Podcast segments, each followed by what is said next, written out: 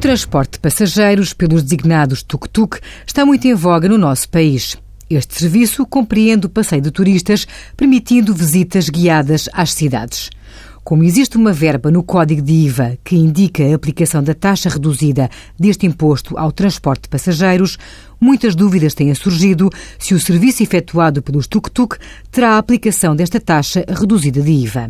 A autoridade tributária publicou uma informação vinculativa onde informa que a taxa de 6% no continente 4% nos Açores e 5% na Madeira têm aplicação às prestações de serviços de transportes de passageiros, abrangendo o suplemento de preço exigido pelas bagagens e reservas de lugar.